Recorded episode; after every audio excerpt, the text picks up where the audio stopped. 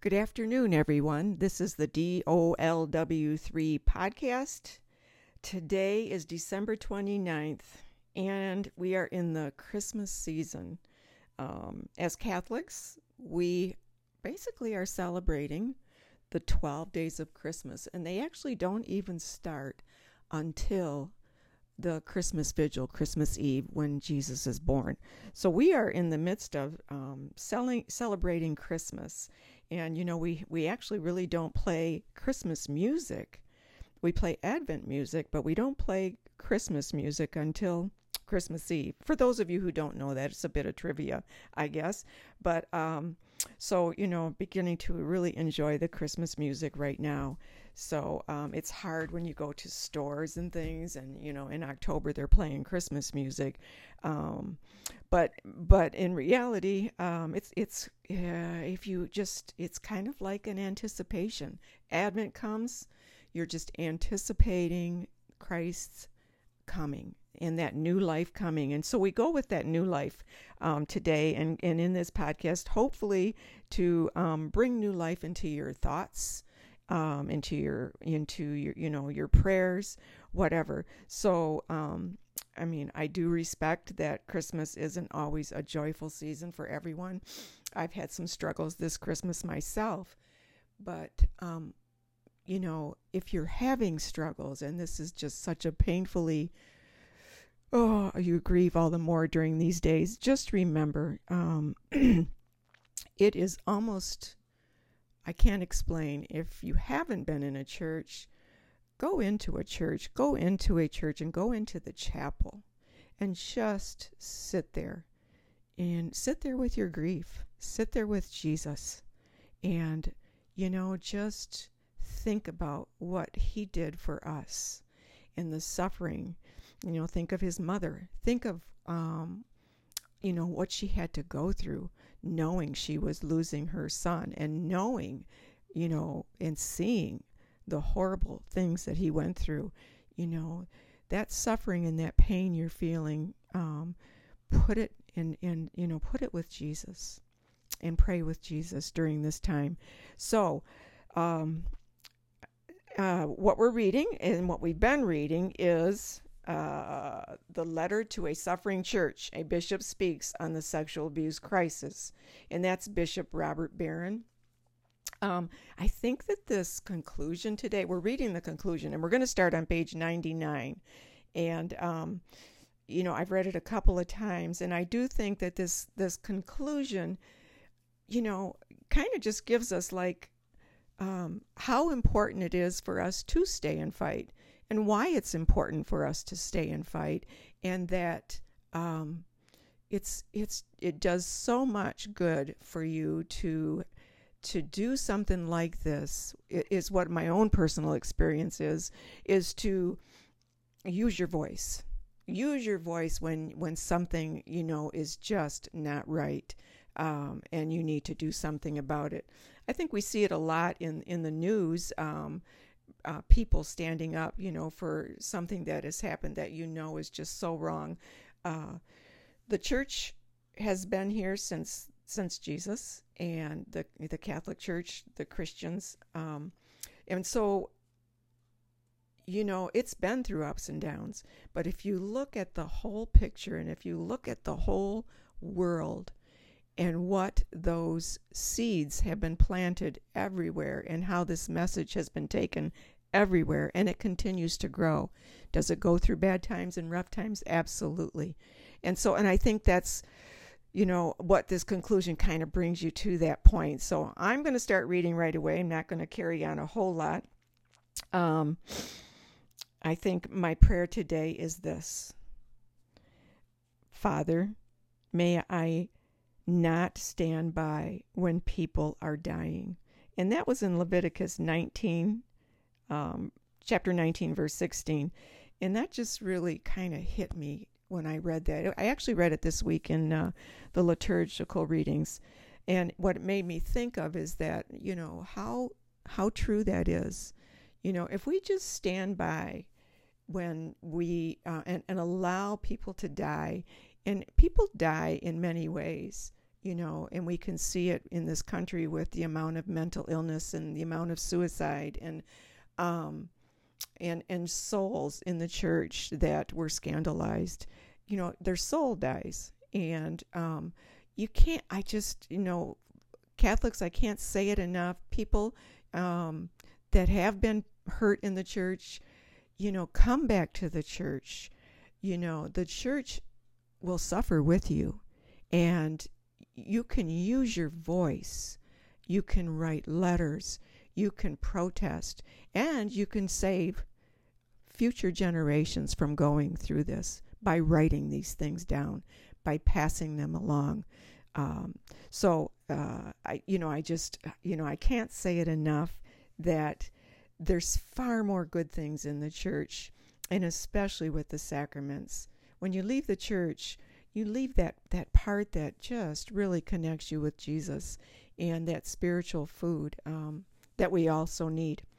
Okay, chapter the end at the end of the book it's conclusion and we're beginning on page 99 again it's the letter to a suffering church by bishop, bishop robert barron i know many catholics are sorely tempted just to give up on the church to join another religious group, or perhaps to become one of the religiously unaffiliated.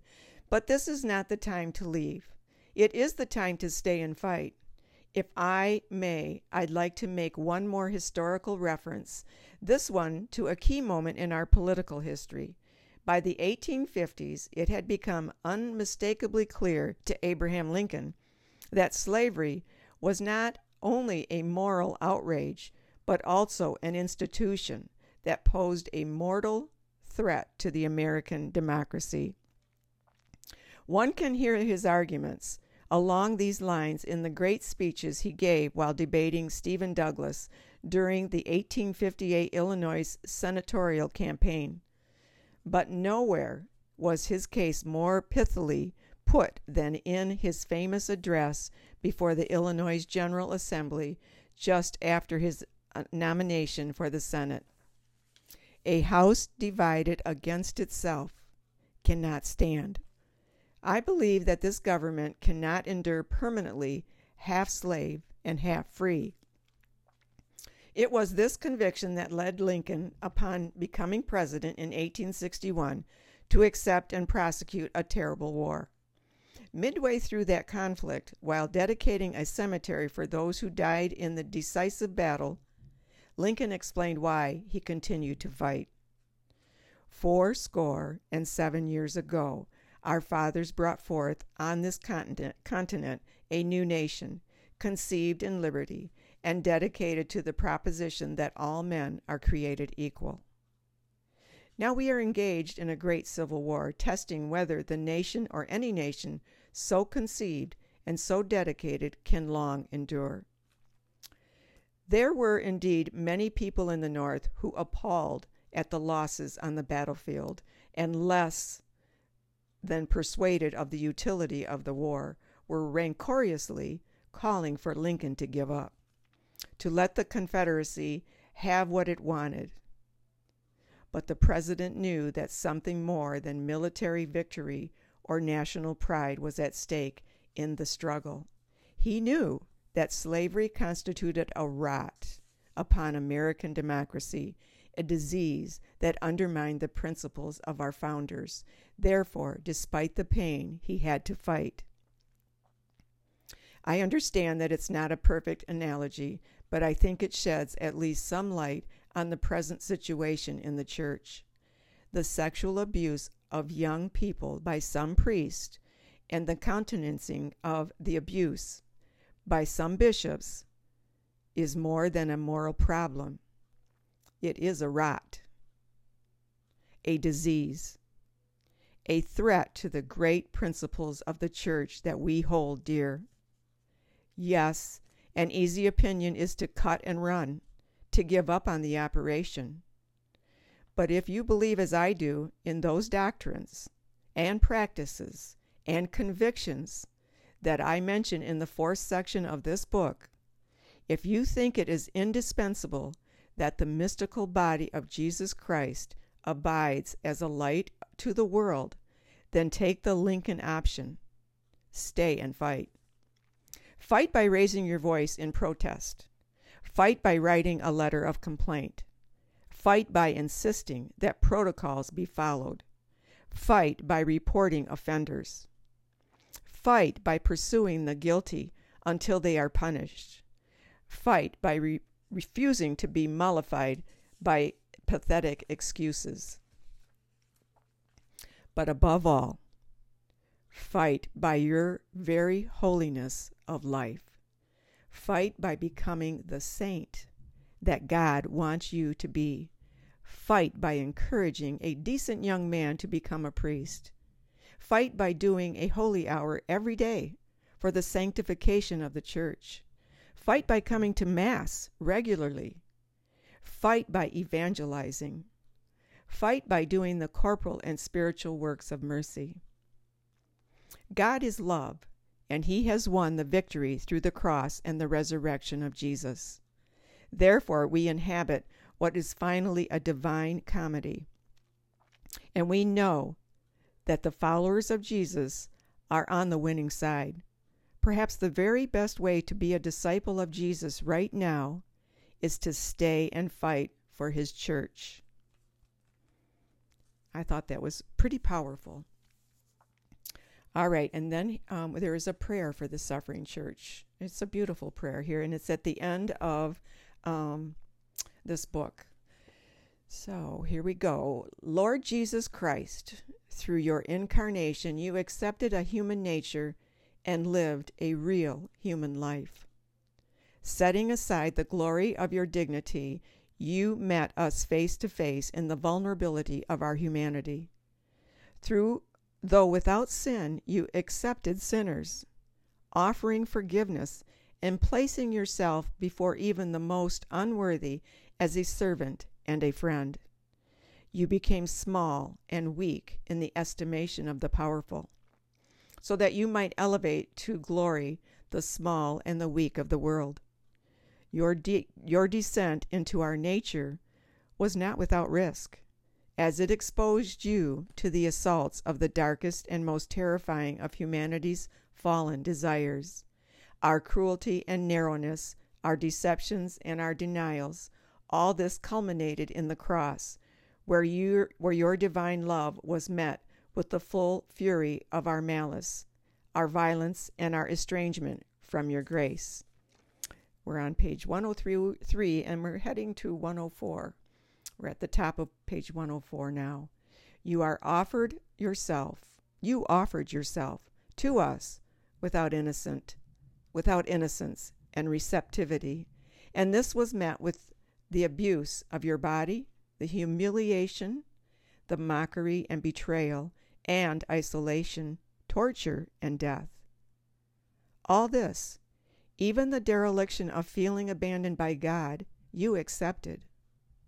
You became a victim so that all those victimized since the beginning of the world would know you as their advocate.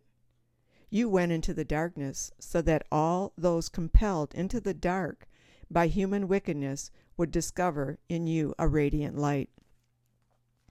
Grant, we pray, O Lord, healing for all the victims of sexual abuse. Purify your church of corruption Bring justice to those who have been wronged. Grant consolation to all who are afflicted. Cast your light to banish the shadows of deception. Manifest to all your advocacy of those who have been so cruelly hurt, and your judgment upon those who have, having perpetuated such crimes, remain unrepentant. Compel those in your church whom you have entrusted to safeguard the innocent and act on behalf of the victims to be vigilant and zealous in their duties.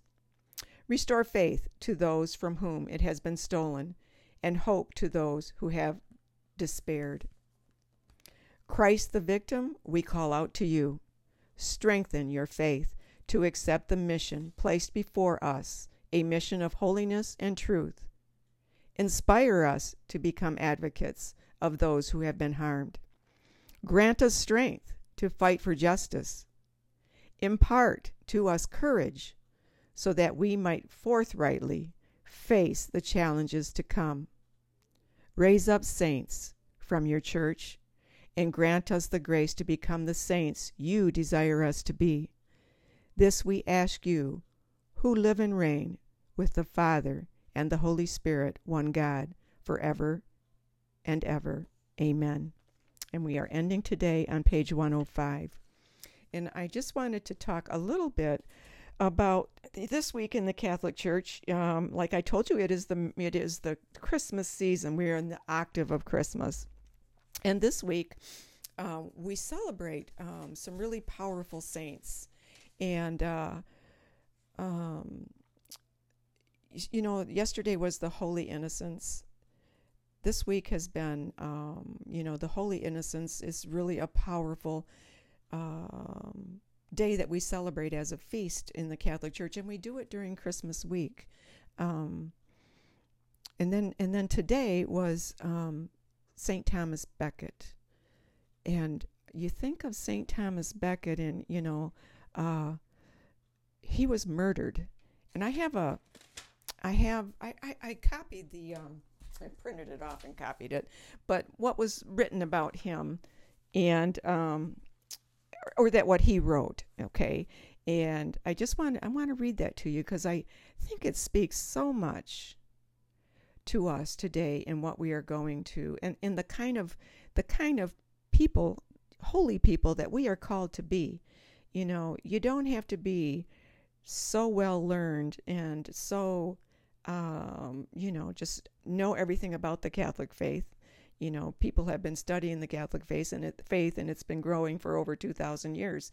You can't know everything, but you can see how it has grown in in the world, in the good that the Catholic Church has done, and and, and it's not without problems for sure.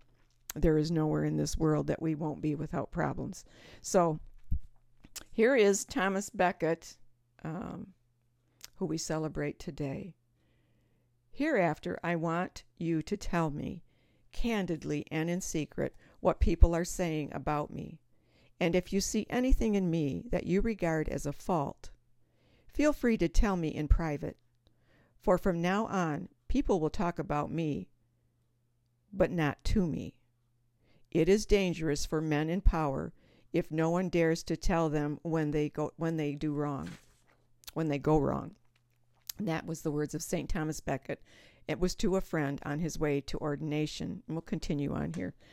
For our sake, Christ offered himself to the Father upon the altar for the cross. He now looks down from heaven on our actions and secret thoughts. And one day he will give each of us the reward his deeds deserve.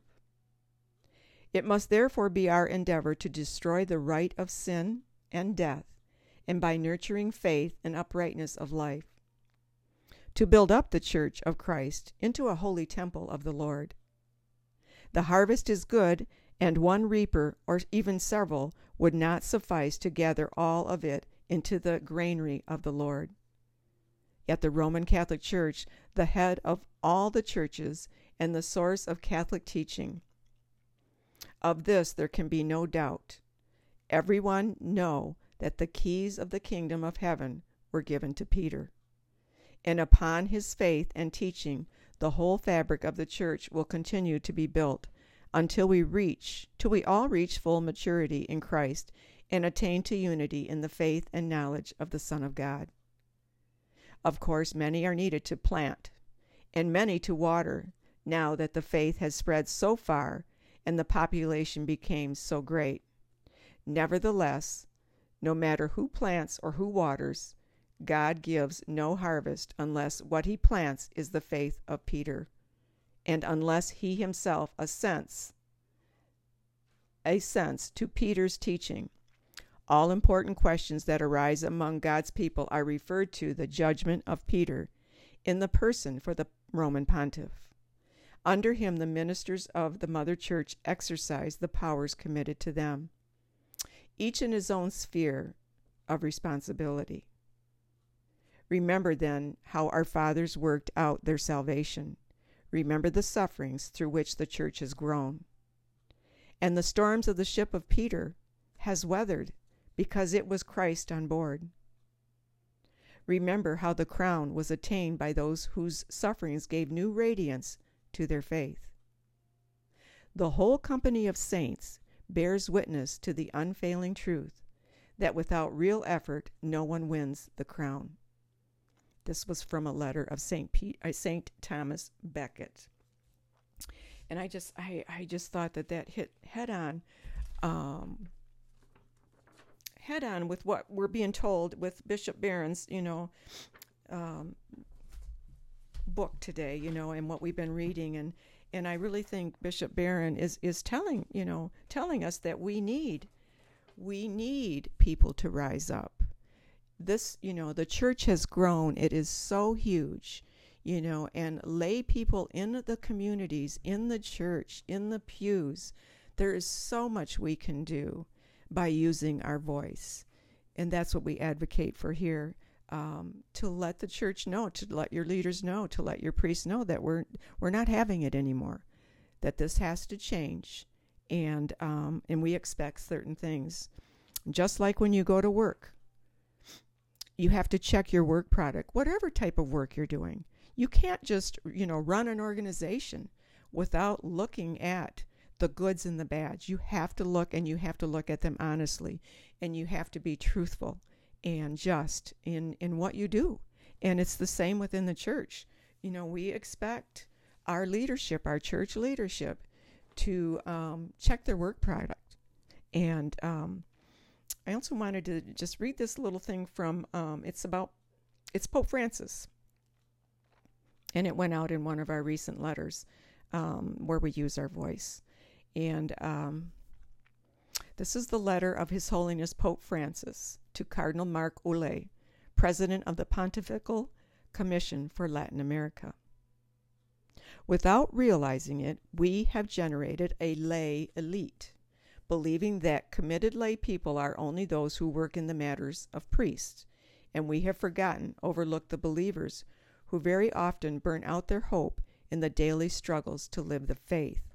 They are the situations that clericalism fails to notice because it is more concerned with dominating spaces than generating initiatives. And so, you know, the thing here is with clericalism, and Pope Francis speaks out a lot, whether you whether you agree with Pope Francis on things that are coming out right now, I think, you know, really to what I would suggest, you know, that all the things that are in the press, and there's so many goods and bads, and good press and bad press. Uh, I think really what you need to do with with Pope Francis is to look at what he's doing good and how many changes he's making that are good and for the good of the faith. And he he definitely points to points to clericalism as being a big problem. And um and in good priest and in bad priest some like that and some don't. Some have been waiting for the, you know a pope to speak out about clericalism, I'm sure, and then there's others who get angry, other clerics who get angry that this is happening, and you know he, uh, Pope Francis talks about um, the nesting that happens in the church.